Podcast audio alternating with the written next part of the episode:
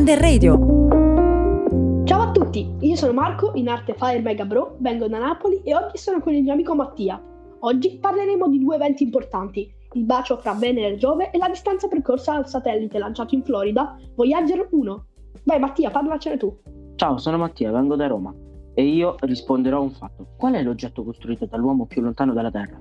Ad oggi è la sonda spaziale Voyager 1, lanciata insieme alla gemella Voyager 2 nel 1977 dalla NASA. Sta viaggiando nell'universo da ben 46 anni e attualmente sfreccia a circa 17 km h al secondo, ovvero più di 60.000 km h Dopo un viaggio inter- eh, interplanetario alla scoperta di Giove, Saturno, Urano e Nettuno, ha oltrepassato i confini del Sistema Solare e attualmente si trova nello spazio interstellare a circa 24 miliardi di chilometri dalla Terra. È la prima, finora e unica, sonda spaziale ad essere att- arrivata così distante, ma alcuni strumenti sono ancora accesi e la sonda riesce incredibilmente a inviare segnali radio che vengono poi ricevuti attraverso la rete di antenne NASA sulla Terra.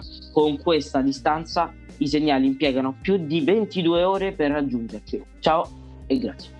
Il cielo ha presentato uno spettacolo incredibile il primo e il secondo di marzo primo di marzo potevamo osservare l'avvicinamento di Giove e Venere, che era possibile vedere un po' peggio anche nei giorni passati.